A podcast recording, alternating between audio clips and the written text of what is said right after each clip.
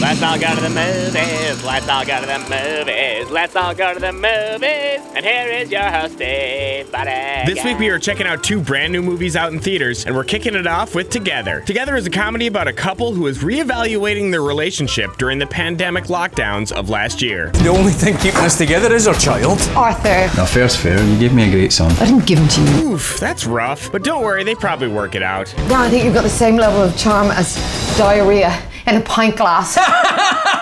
Or maybe not, but I'm sure that they'll still be civil to each other during the lockdown. There's this particular mushroom, and it's gonna kill you. I would love to pick that mushroom and watch that bastard die.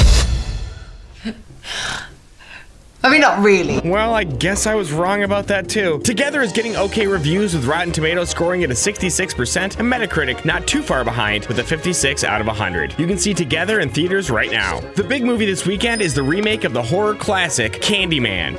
Candyman. The urban legend is if you say his name five times while looking in the mirror, he appears in the reflection and kills you. Who would do that? Candyman. Candyman. Candyman.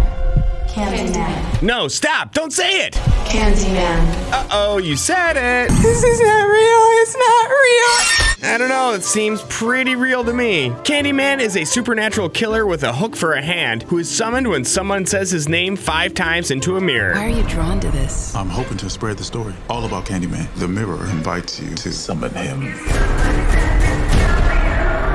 You should say his name. I dare you.